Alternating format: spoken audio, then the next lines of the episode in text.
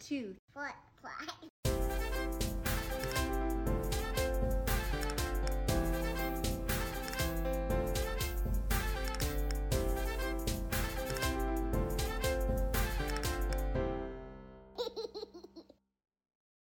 Welcome to the Ditching Perfection podcast, a podcast that will help you pursue wholeness in Jesus rather than trying to have it all together.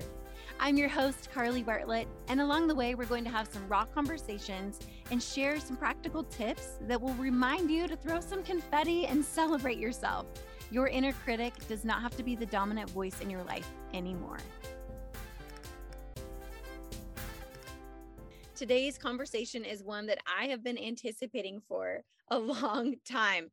And I'm pretty sure that you're going to be smiling from ear to ear during the entire conversation, but also you are going to hear some wonderful wisdom and words of encouragement.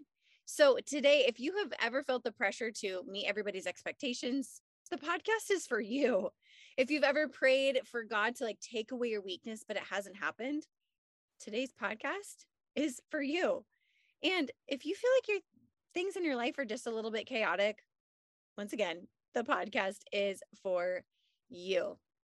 Today, my friends, I'm so excited to introduce to you one of my best friends of my life. Her name is Sister Maria Juan, and she is a Catholic nun. She her name previous to this was Amanda Anderson, and she is one of my best, best besties. We became friends in seventh grade and grew up together. She was one of the maids of honor in my wedding and truly is one of the dearest people to me. We recorded this a couple weeks ago and we could have just chatted you guys for hours over our silly reminiscing. We share one of the most embarrassing moments of our life in this podcast. So you'll hear that face palm moment. But we also just had an absolute ball together as us two girls were trying to love and pursue Jesus in in you know the awkward junior high and high school years and god just gifted us with each other. I'm so thankful that I got to grow up with Amanda as my best friend because she was such a supporter and encourager and a reminder for me to just keep seeking Jesus. And I'm so thankful. But we also had our fair share of ridiculous, goofy times too. Oh my word. We, so our birthdays are two days apart. And actually, our birthdays are this week. Amanda's birthday is on the 5th and mine is on the 7th. So it's a perfect week for us to dive into this conversation. Uh, but we would celebrate our birthdays together sometimes. And for our sweet 16, we had a birthday party together, invited all of our friends, and we had like a karaoke and all the things. But I will never forget, we got the same presents. Like everybody that came got us the same presents. I got the pink version of of nail polish and lip smackers. Do you guys remember lip smackers? and uh perfume. I had a cotton candy scented perfume. Did any of you have that? Oh my word. So too much, but that was what I was all about in junior high, high school. And then, yeah, Amanda would get all the purple things, the purple lip smackers, the purple nail polish. It was so much fun. I will never forget it. And we both had little fuzzy you can kind of picture fuzzy little crowns that we wore pink and purple. But we have so many fun amazing stories. This girl is a gift in my life. And you guys i just have to tell you we're really fortunate because sister maria juan is not only here this week we had such a long conversation and a great conversation that this is going to be a two part episode. So this week and next week we get to hear from sister maria juan but before we dive in, I just wanted to also mention that there is, I know, a lot of really hard things going on in the world. And we have just recently been hearing news out of Ukraine and the devastation that's happening there. And so I just wanted to pause and, and just talk about that for a minute and acknowledge that it's really difficult and really, really hard. And sometimes it's hard to know what to do. But the other day, I was actually reading through the Psalms, and I am going to flip there right now, but I just find that the Psalms oftentimes are not only for us to pray, like in the first person, but oftentimes the Psalms are a gift for us to be able to pray then on behalf of others in the world that may be struggling. And so the other day I opened up to Psalm 28. And I just felt like as I was praying it, I was praying it on behalf of those that are suffering, those that are scared, those are um, in war torn countries, those that are refugees. And so it says this Psalm 28 To you I call, O Lord, my rock. Do not turn a deaf ear to me, for if you remain silent, I will be like those who have gone down to the pit. Hear my cry for mercy as I cry to you for help, as I lift my hands toward your most heavenly, holy place. And that's just verses one and two. But the whole book of Psalms is just full of raw, emotional, difficult sometimes words. But I love that we see that God is there and invites us to pray and share how we're feeling, even in the depths. And sometimes for us, we may read those things in our devotions or, you know, come across a psalm and go, that doesn't really fit for me today. I, you know, I'm doing pretty well or I feel safe. But the Psalms are an invitation for us to realize that there are people in the world whose hearts are crying out those words right now. And so if we don't know what to do right now, we can pray. We can pray and open up the book of Psalms and pray those words on behalf of those who are suffering. Well, with all that said, I am so thankful that you're here. I'm thankful that we can laugh together. I'm thankful that we can mourn together. I'm thankful that we can pray together. And today I am thankful that we get to learn from Sister Maria Juan. And I feel like she will bring a much needed smile to our faces.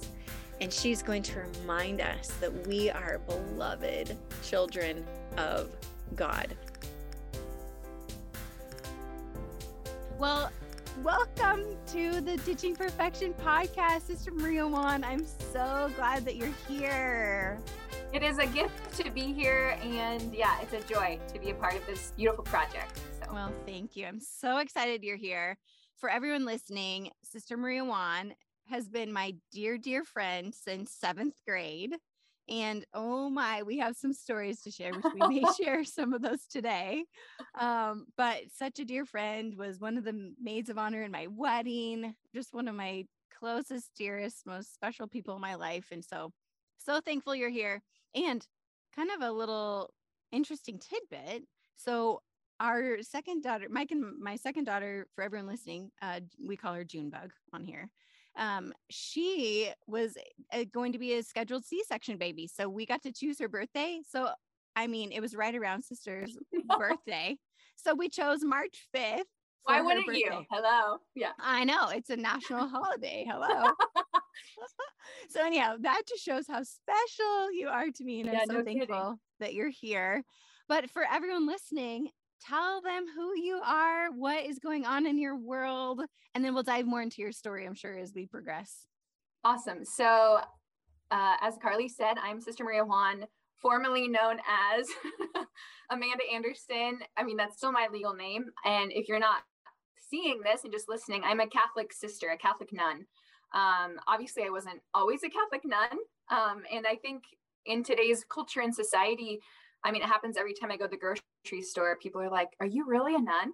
Um, because it's kind of a, a hidden life, but also one that we don't see in the world, especially I would say in the Northwest where we grew up.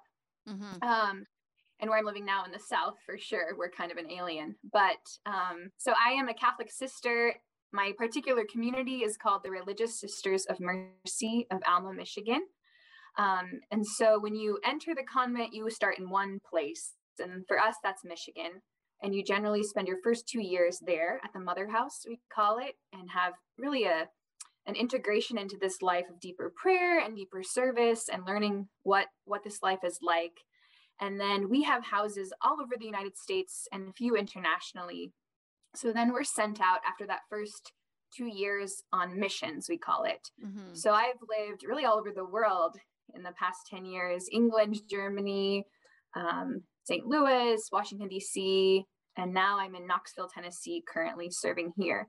Um, so yeah, it's a life of deep prayer and service and really just being a witness of our Lord in the world mm-hmm. um, and wherever we're asked to be of service. So that's where I'm coming to you from today. Um, and it's just really fun to be connected, um, to, to be connected with you today, Carly, and, and to share really what the Lord has done in my own life um, in general, but also in mm-hmm. regards to perfection and just in life, mm-hmm. you know, and our calling. So, yeah, yeah.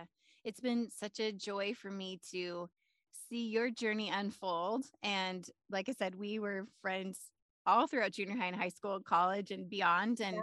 and to see how God had his fingerprints all over your life and was shaping your heart for ministry even in when we were growing up and then how God has continued to write the story. It's been so wonderful to be able to watch the story unfold and then learn from you as you have have taken these steps to say yes to God in ways that are really beautiful and unique but also like you were saying not always like something that we're all very familiar with and so um, it's just been amazing to see your yes and your obedience to Jesus and your joyful obedience. Like you've been joyful. And that's like one of the main things I think about with you is like you are full of joy. you are. Yeah. And so I'm sure, and I know like you've walked through hard seasons and, and sometimes a yes to God is amazing and wonderful and mountaintop experience. And sometimes it's hard and yet yeah. your your yes has always been so joyful so i just want to affirm that in you that it's just been amazing to see your story unfold. But for everyone listening uh i would love for you just to share your journey like how did you end up deciding and and what were the promptings that you were feeling from god in your life to to enter into the convent? Yeah that's a, a great question and it's always i always love to share that because i think um, we talk a lot in our life as religious women but I think it's also important for people in marriage or just anyone to, we say, remember your first love, you know, to remember mm. those first moments when the Lord awakened in your heart, whatever calling you have. In the Catholic Church, we receive what's called the sacrament of confirmation, usually around high school. And for us, that's like, so baptism is obviously important, right? Where we see we receive the gifts of the Holy Spirit in our soul, we become the child of God. And then in the Catholic Church, we have like a, almost not a second baptism, but like a sealing with the gifts of the Holy Spirit. Mm-hmm. For us in Idaho, where we were in high school, I was um, about 15 years old when that happened. And so, leading up to that, we do a lot of study at church and have different classes. And um, I was reading about the lives of people in the early church, mm-hmm. um, some of the saints in the early church.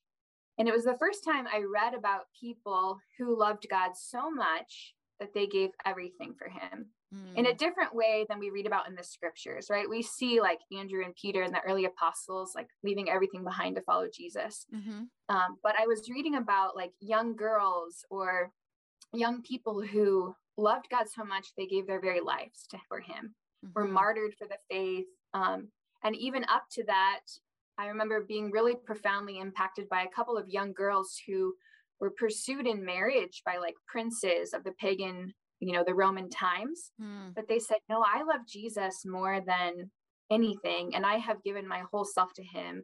Mm-hmm. And they would mm-hmm. use language like as his bride, you know, and they were these like young girls who then were offered kingdoms, but said, No, I'd rather love God than give up my love for God and be married to this pagan king. Mm-hmm.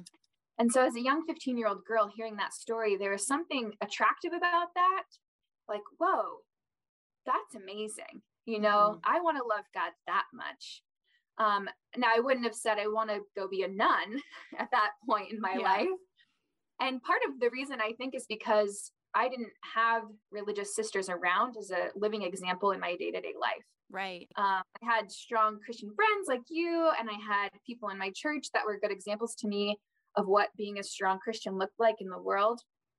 Um, but a sister or a nun wasn't like in front of my face every day. Mm-hmm. But really, I think at the age 15 and then receiving the Holy Spirit in such a powerful way, um, God really lit like a fire in my soul at that point. Mm-hmm. And and I was so grateful, and I am so grateful, and will forever be grateful for your friendship because I think we both, I think the Lord really lit a fire in both of us mm-hmm. and we were able to support each other in that and to be witnesses for each other and to be strong in our convictions in a Yeah. time in high school Right. where um, there's a lot of pressure to live in another way. Mm-hmm. But I think we did that with great joy and silliness and had such a fun Oh, time yeah. that we didn't miss out on anything by not participating in the ways of the world. Right. So, but so I would say that's when the Lord first captured my heart in a way that I knew I wanted to live differently than the world was inviting me to live. Um, and then when I went to college, I went to college, um, Benedictine College in, near Kansas City. And for me, that was the first time I was around a larger community of Catholic young people Mhm. um, and other young people 18 to 22 years old who were open to god doing anything in their life and young men who were open to being catholic priests Mhm. and young women who were open to being catholic nuns and for me i was it was so foreign because that's not something i had grown up around in high school um, and Catholic sisters and Catholic nuns would start visiting our campus, or maybe they studied there. Some of the sisters were studying, and I saw for the first time in my life a Catholic sister. Mhm. And I was like, I had seen him on Sister Act and The Sound of Music, Right. but never really in real life. You know, I thought, okay, Whoopi Goldberg is probably not like the best example of Catholic sisterhood in the in Sister Act. And The Sound of Music, she doesn't end up staying anyway, you know, so they were examples that I knew were something, but it was like being an astronaut. You know, it's not like something I thought I could do. And so for the first time, I saw a real life sister. And I remember being so captivated by their joy Mhm. and by the fact that they had nothing that the world says we need, quote unquote, to be happy. Mhm. So they didn't wear makeup. They didn't drive cool cars. They didn't have like successful careers. They weren't wearing any clothes from Target, which was an essential element for my happiness at that point in life. You know, they were wearing, Yeah. Yes, I get it. I get it. like, Me too. yeah, polyester like dresses, shapeless with like ugly shoes and pantyhose. But they were so happy. And I was like, Mm. how in the world can you be so happy? And the secret to their peace and their joy and their happiness was a deep freedom, love rooted in Jesus Christ. Yeah. And I think for the first time, that same kind of fire in my heart that I had experienced when I read the stories of these early saints, it came again at that point when I saw these women living in a radical way for the church and for Christ. Mhm. And for the first time in my prayer, that question of like, can you give me everything started to open up in my heart.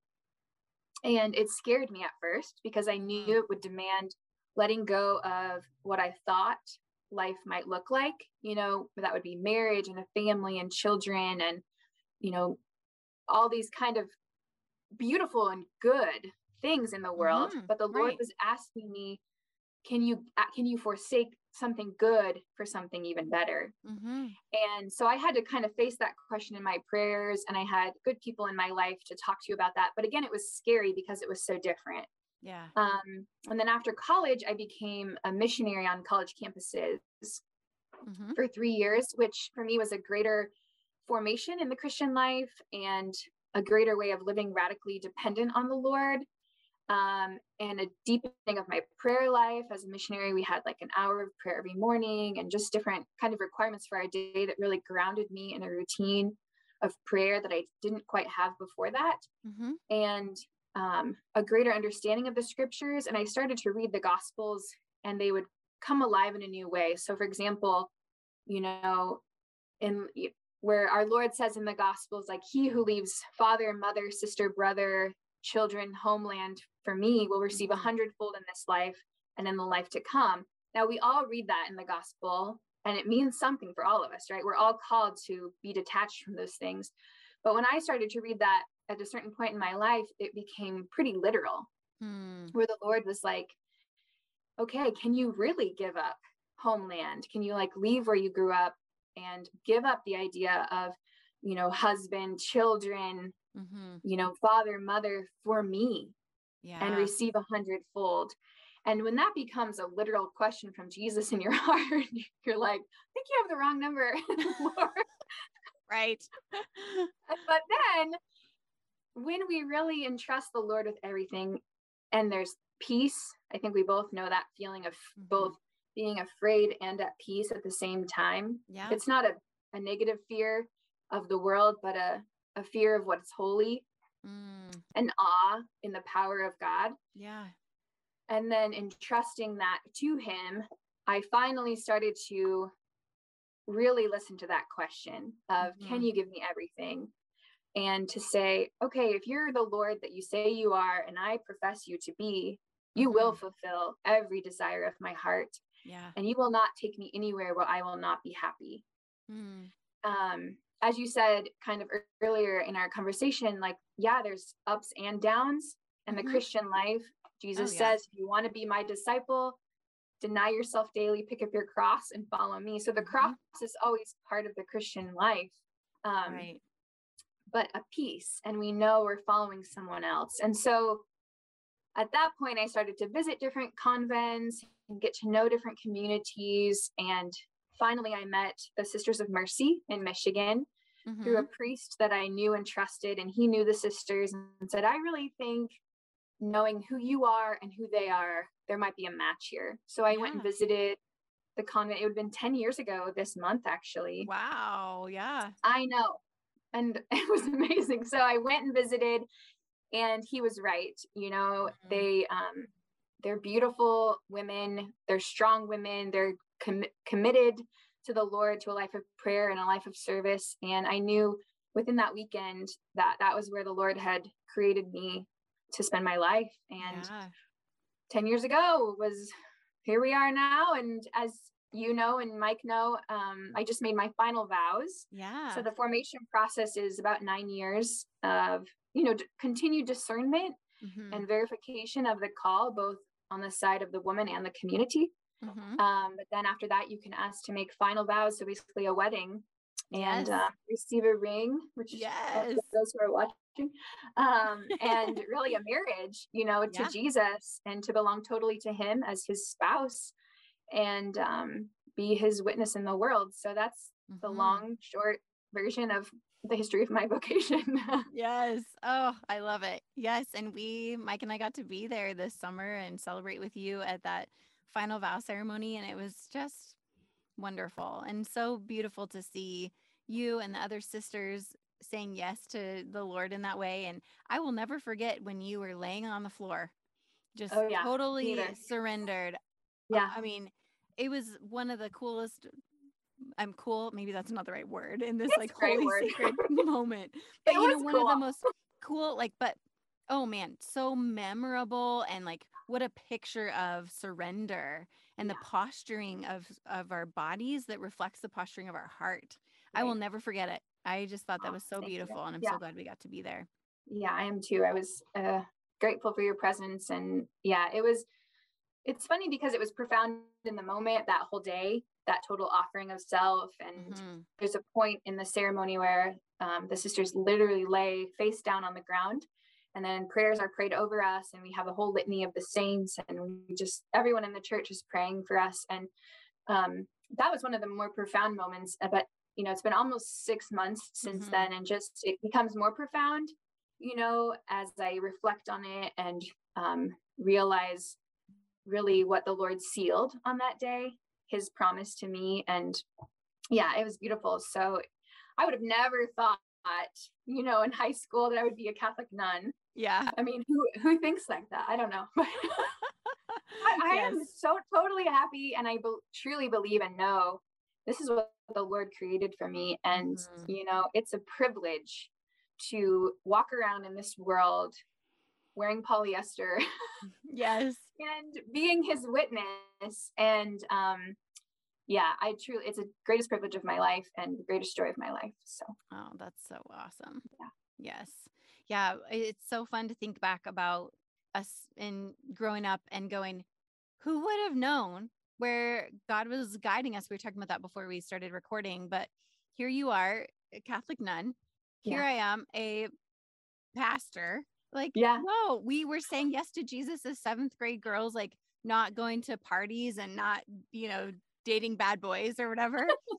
and and but how God like gave us the grace and taught us what it looked like to say yes then and to surround ourselves with like with supportive people that were that were on the journey too what it looked like Yeah. to be in community that because you know christianity i've heard this said christianity is not a solo sport you know? Yeah, and yeah. following jesus is not a solo sport and so we learned that in seventh grade we learned how to rely on god's grace to say yes. So now it's just cool to see how the spirit has helped us continue to say yes and where we are and what god will continue to do is just really fun It's amazing. Yeah. Yeah. It's beautiful. yeah i love it um okay so thinking back to our growing up years we'll we'll we'll we have to you know we have to process some silly moments and then we'll come back to some more serious things Yeah. okay i oftentimes when i think about the most embarrassing moment of my life do you know what it is Uh, it involves you baseball. yes. Oh my word. Okay. I tell this in anytime you're like sitting around in a circle of, you know, a small group or something like, what's your Yeah. most embarrassing moment? I'm like, oh, I have one. Okay. So we'll have to tell the story together. okay. So I think we were juniors, sophomores. I think that's right. I would say Juniors. juniors. and I don't remember. We got asked to sing the national anthem for the state baseball championship at- that was being held at our school. I'm already like embarrassed right now. Okay. yes, I know. So we practiced so hard.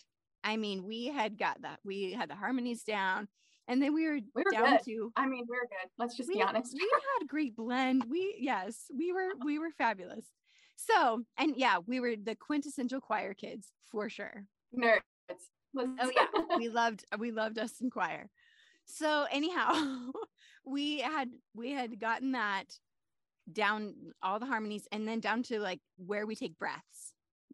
And Yes.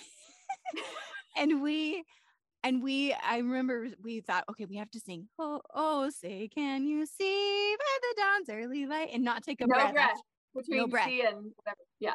yeah. So we we're like, we cannot take a breath until light. So we're This in is a sign of a true nerd when you plan your breathing. Okay. Absolutely. Okay. So I'm going to pass the baton to you in a second, though. So we get to the baseball stadium. It's like packed with people. And uh, we go into the press box. And then we're given this microphone. Everyone is prepared. And now you get to tell the story.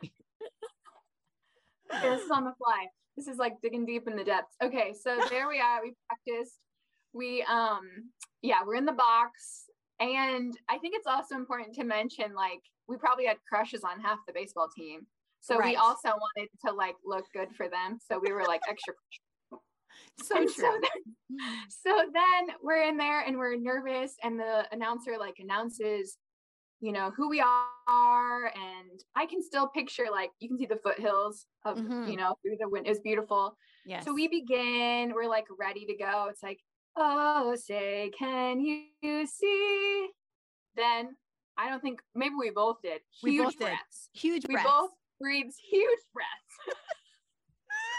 so then, of course, we're nervous and we start laughing. And in the microphone yes. Both of us. at the state baseball tournament with like all of the best players in the state and like dads and their baseball sons. So then I think I kept going. I somehow like pulled it together. You did. and I was going. And then you the just kept dying. Yes. And So you I'm like- together. yeah, somehow in my heart, I was like, you've got to pull it together, girl. So I keep going. And then, like, a few bars later, you jump in, and then I die. Yes. so then you're yes. singing, you're singing, and then I die laughing. And then I think I come back in, then we both laugh again. Yes. And then all of America's angriest dads start yelling from below, yes. like, this is America. yes. this is some bad words. I remember them yelling some bad words. And I don't remember that. I must have blocked it out. yeah. Yes. And and then I think we like laughed in and out through the rest of the na- the national anthem of the United States of America. Yes. Nobody cheered at the end, and we stayed up there till like three innings in out of like pure embarrassment and snuck out at the end. We did. I remember we were so mortified and people thought we were being disrespectful, which Yeah. yeah, we probably were, but not because we meant to.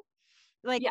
we were not America. trying to would never do yes right we were not trying to be disrespectful toward america but we could We were not like 17 year old hormonal weirdo girls who just couldn't pull it together. Yeah. Oh my word and I- we were so mortified like you said at the end we i remember we like ducked down so Yeah. no one could see us in the press box and we like waited until the game was full Oh. on going so that we could like barely barely sneak out Yeah. Worst day of Oh. my life. my word it was very it felt in the moment like the worst thing ever and now It's it's pretty funny. things. yes but i still remember somebody wrote about it in my yearbook at the end of senior year like that was their memory of of me and of you it's good to be loved. right oh my word so funny but you know we just like you said we realize it's not that big of a deal in the scheme of things oh my word and it's kind of sang the good like national anthem since then. I don't do that anymore. I retired after that. you never have since The national anthem in public? No. I thought Not you would have because been of that, all but like I just think I haven't had the opportunity. I figured you'd be singing all over the world and Kansas is at your college and everything. Yeah. I mean, you have been singing all over Yeah, world, sing, maybe not, not- the national anthem. Exactly. Yeah. But I guess, you know, thinking about that whole story, in the moment, we wanted it to be so perfect. And we felt like everything was down the tubes, terrible because we had done this horrible Right. Rendition. Yeah. But in the scheme of things in life, now here we are, 30, almost 37 in a few weeks. Woo! Woo, we're like, that was not a big deal.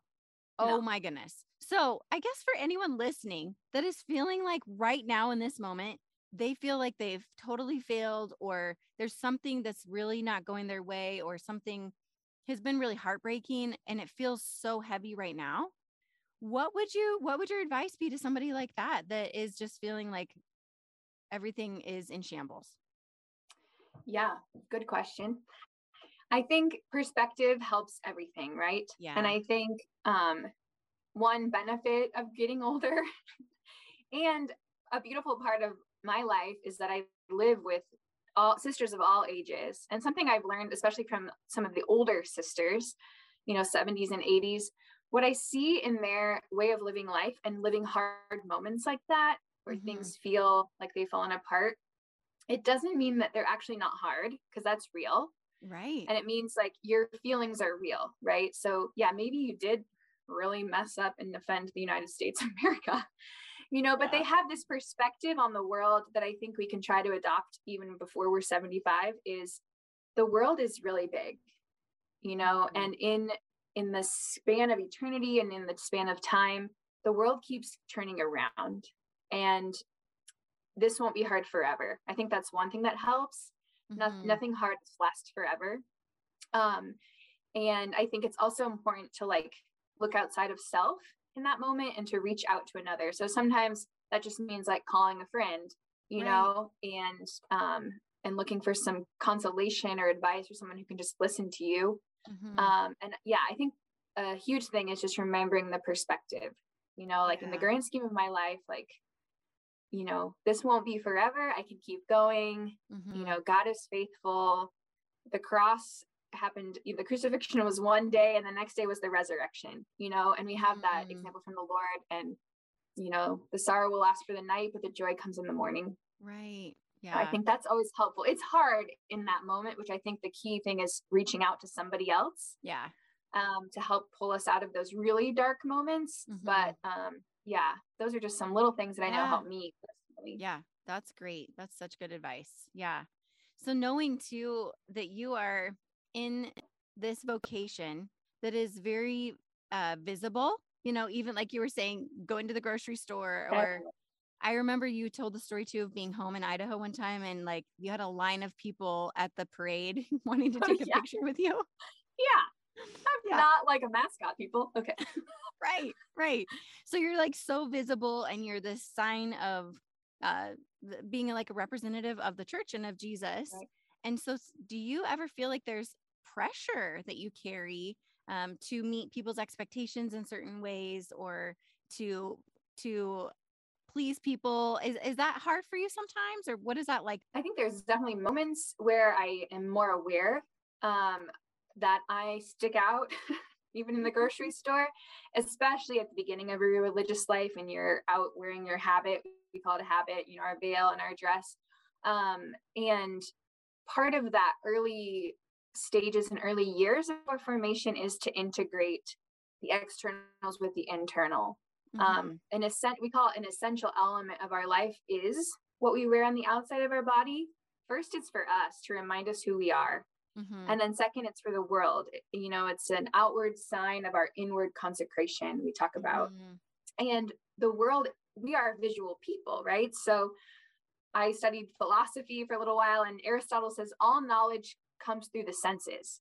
Mm-hmm. Everything we know comes through our senses, whether we see it or hear it or taste it or feel it, and especially sight. That's our most powerful, our most powerful sense.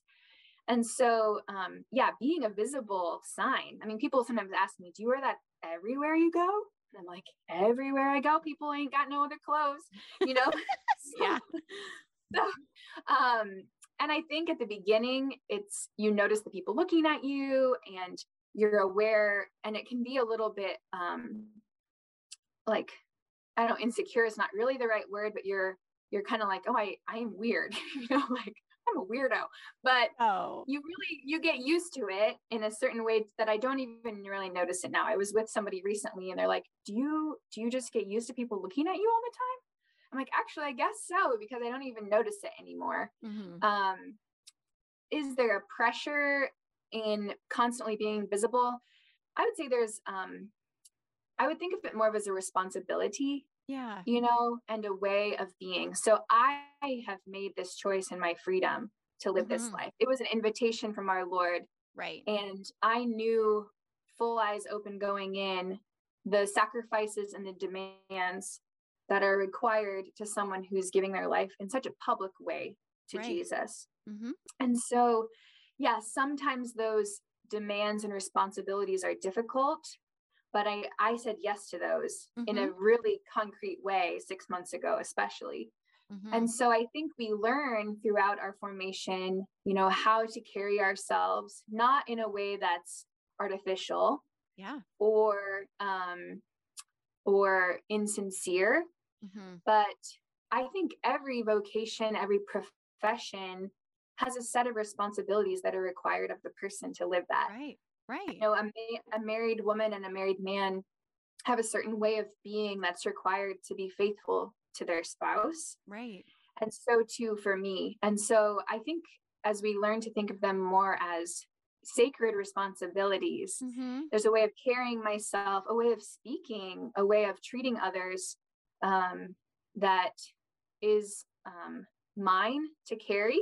Mm-hmm. And and becomes integrated so that it becomes who I really am. You know, right, we right. a lot about um, part of our charism or the way the Holy Spirit has called our sisters to live is to elevate situations of need, mm. you know, mm. and to really meet people in their poverty or in their ignorance or in their sickness mm-hmm. and to try to elevate that situation for them. Um, so I wouldn't, I don't feel it as a pressure so much. Yeah. Uh, I think seeing it in that kind of light through through those ways has helped me mm-hmm. really embrace it and to live yeah. it joyfully and right. to be grateful. Yeah. Right. Yes. Because I do feel like you're so right. There is a fine line of difference between pressure and responsibility. And yeah. when we, I, I'm, I'm just thinking about this as you said it, like responsibility means we have been given by someone yeah. who trusts us. Right. Where pressure feels like we are being watched and and like maybe uh, people are ready for us to to stumble or fail. Right. but when we realize that that's not the way of god like he's not in yeah. heaven like you know looking down over his little spectacles and exactly. making the speaker ready for us to mess up. Yeah. He's like i trust you. I am equipping you. I'm empowering you. I'm with you and you and i get to do this together then that completely changes the way that we operate. And so right. I, I, love that you said that because I think uh, when we can shift our mindset from whatever we're doing, whether it's in a uh, being being a parent or being a right. teacher or a doctor or uh, a pastor, whatever it may be, yeah. a student, if we see the pressure, then we feel like we're carrying it ourselves. But yeah. when we see responsibility, we know we've been entrusted by someone yeah. who we, by God, who we can trust. I, yeah, I really love that. It makes me think too, when you were saying that, like the pressure or this um, feeling of being watched is like a slavery, whether right. we are enslaved to someone else from outside or we enslave ourselves. Sometimes we put a lot of pressure on ourselves. Yeah. Versus this freedom of being a beloved child, you know, mm-hmm. of a mm-hmm. parent who, a good parent gives their child responsibility so they can learn. Yes. you know how to function and i right. think um yeah it is a helpful distinction those two things because mm-hmm. we're meant to be free you know, and to live in a joyful freedom. And mm-hmm. that's where we can find our true happiness. So. Yes, that's so good. Yes. So, with all of that, has perfectionism or people pleasing, striving ever been something that you've struggled with? And if that has been the case, what have been some things that God has invited you to, maybe rhythms or practices that you have utilized in your life that have helped you find freedom from that? Yeah, I would say um, you know, when you first invited me to be a part of this podcast, and then just kind of um, at first I was like, I don't think I struggle with perfectionism. You know, I was like, I don't know, I'm kind of weird and crazy, and you know, like most people would be like, you care what people think about you. Um, but the more, so I wouldn't put myself like in an extreme category yeah. of struggling with that. But yeah. I do think that our culture is has been breeding for the past couple of generations um, breeding this this perfectionism in in our in the society oh yeah you know there's a lot of pressure from the amount of social media and how much we see and the maybe whether that's the perfect way of doing your hair or makeup or body type yeah to what does a successful person look like or a successful woman um, and i think all of us growing up in the past 30 years have been victims mm-hmm. of the culture in that way. And so, for sure, I think, especially even before I was a sister, just falling in that like patterns of thinking, like, mm-hmm. oh, my hair isn't like it should be, or it won't be curly or it won't be straight when I want it to, or yes. What kind of eyeliner should I put on today? You know, like these kind of stupid things, which can kind of consume you, especially as a young person, I think. Yeah.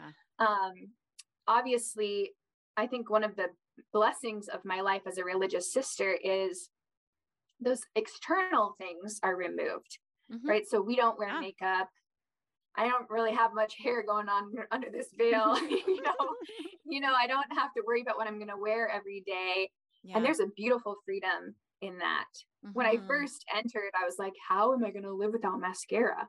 You know, that was a real question in my heart yes. but i don't think about it anymore you yeah. know and so one of the blessings of my personal vocation is god removed those external pressures yeah but that means i got to work harder on the internal things you mm-hmm. know and the my soul and my spirit and my relationship with the lord so something really beautiful that we talk about a lot in our community and we try to communicate to those that we serve is um, the life of virtue mm-hmm. and the different virtues that we can work on to strengthen our areas of weakness in our soul.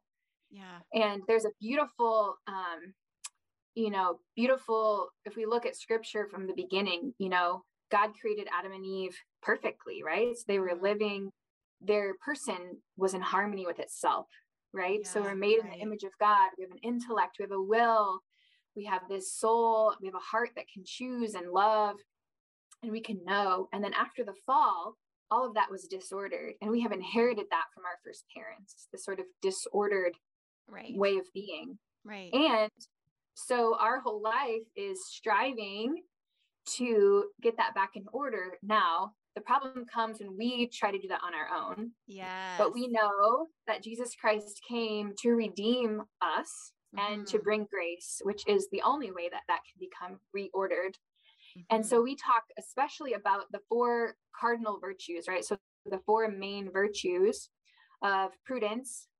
justice, fortitude, and temperance.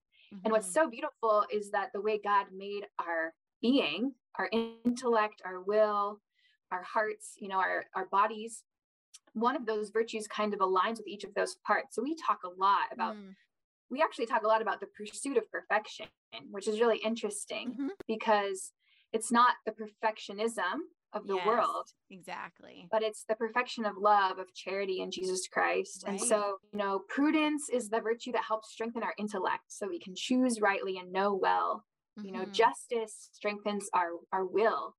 You know, the hearts that we can give to God and others what is due them. And we, mm-hmm. we study these virtues kind of pretty intensely. Um, just uh, fortitude, right? So doing what is hard and enduring what is difficult and mm-hmm. temperance so moderating the things of the flesh body and soul um, and so for us that's something that has been really helpful in my own life not only has it helped me understand who i am and how i've made and why i struggle in certain ways mm-hmm. but it then also gives me a remedy yeah. for those areas of woundedness mm-hmm. and i can say like okay look i i'm not sleeping great i think i'm anxious about something i need a little more sleep so I'm going to call on that virtue of temperance and ask the Lord to increase that in me so that I can choose, you know, temperately to say no to this and yes to a little more rest. Yeah. Or whatever that might be in life. And so for me, the virtues are a huge help because as I said, it's this this remedy that the Lord can infuse into our soul mm-hmm. and strengthen us, you know, yeah. in order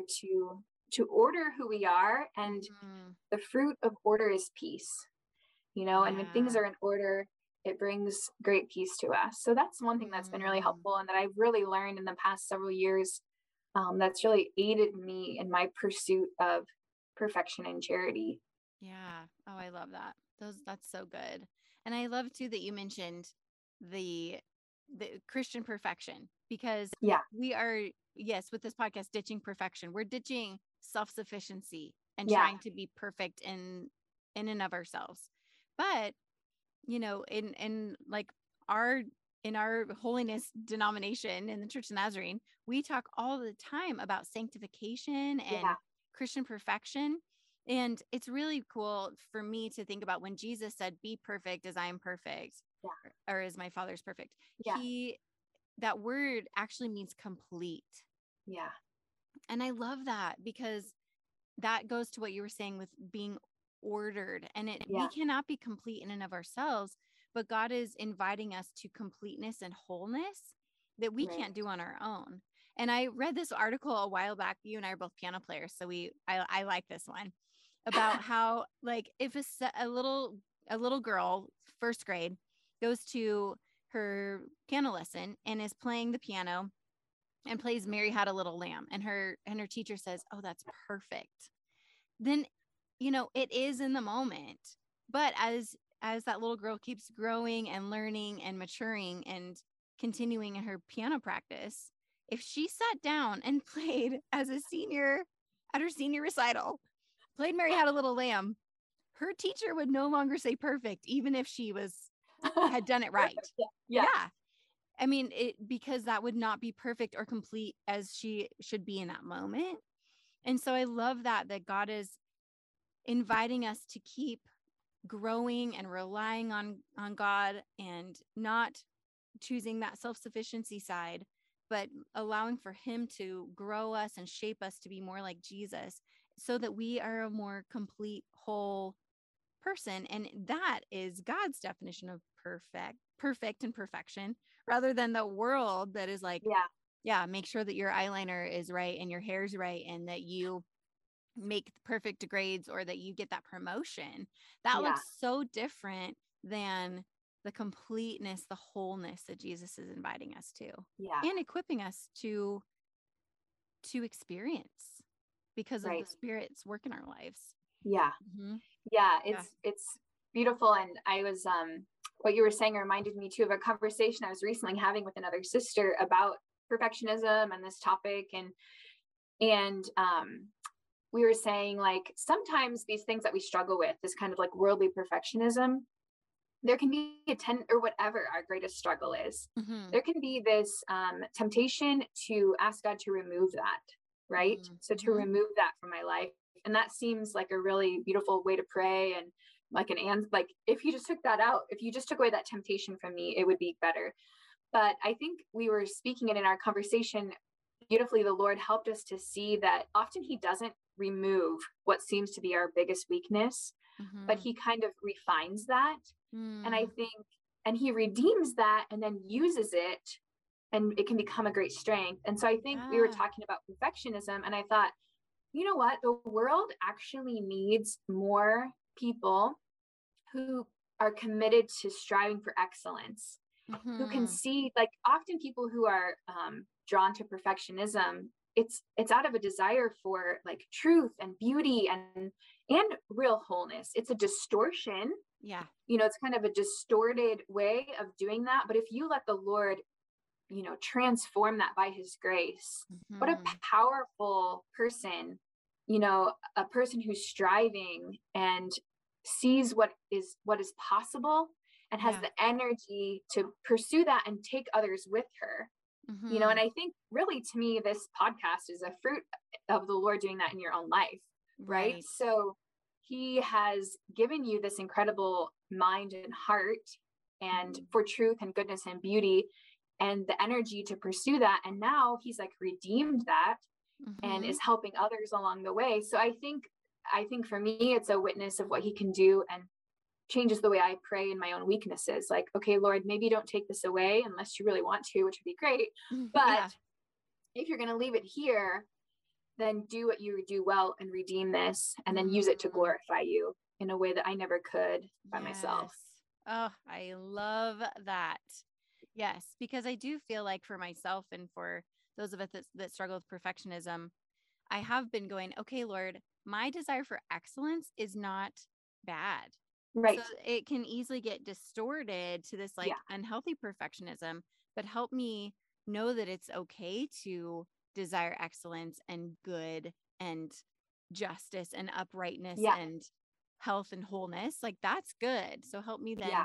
rely on you for that excellence, knowing that my own ego is not wrapped up in the results. You know, I right, think that right. I was thinking about this the other day. I was processing what's the difference between excellence and like unhealthy perfectionism. Yeah. And I think unhealthy perfectionism is like our identity being wrapped up in yeah. the results and feeling like the pressure. Once again, the pressure is on right. us. It's like that slave enslavement. Yeah. Whereas excellence goes, I'm going to do my best. I'm trusting God's equipping me and my identity and my worth and my value are not wrapped up in the results or what people may think about this.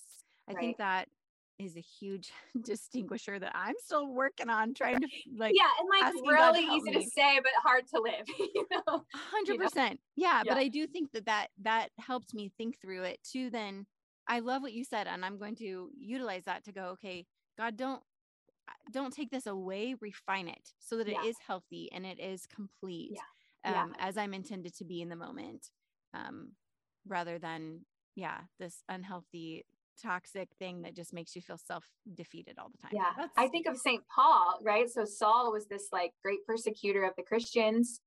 He, no one knew the law better than he, you know? Right? And then the Lord knocked that little fellow off his horse and became the greatest apostle, you know? Yeah. And I think I think he is such a powerful example, and the Lord wants to do that in us.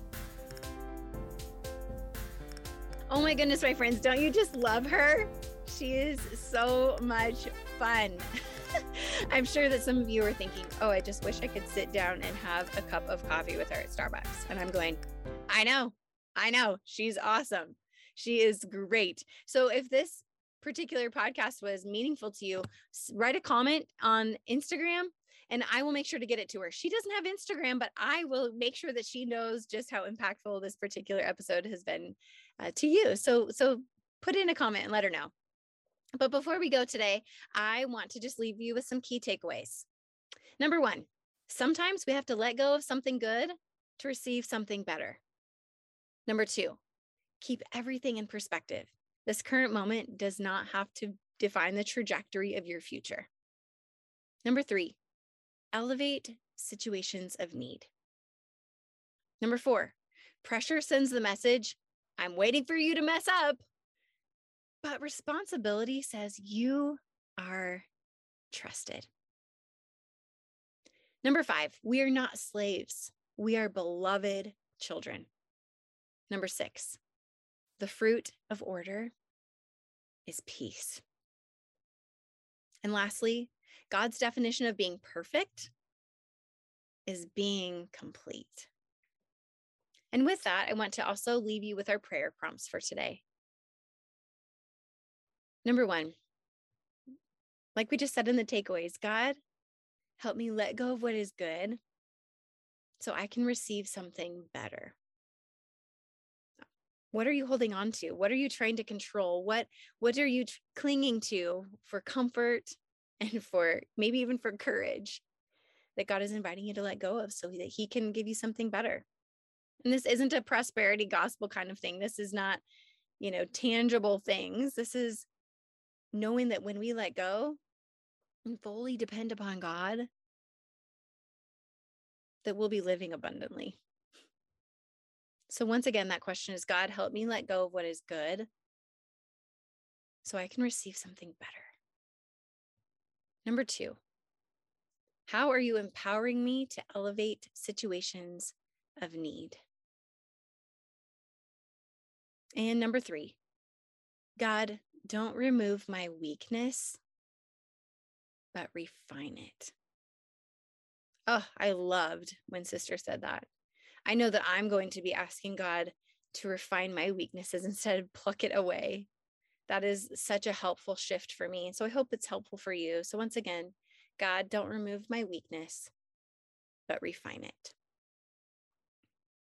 Well, with that said, I am so excited to dive in with you again next week for part two of the conversation with Sister Maria Juan. She is going to be back next week with more wisdom, with more encouragement, and yes, another hilarious facepalm moment story of hers that just happened to her recently that literally had me crying when she was sharing it. So I can't wait to journey with you again next week. Hit that subscribe button if this has been an encouraging, helpful conversation for you, because I believe that as we continue to journey together, we will continue to grow and ditch perfection even more. So hit the subscribe button, join us on the journey, share with friends who may find this helpful as well, and we will see you next week.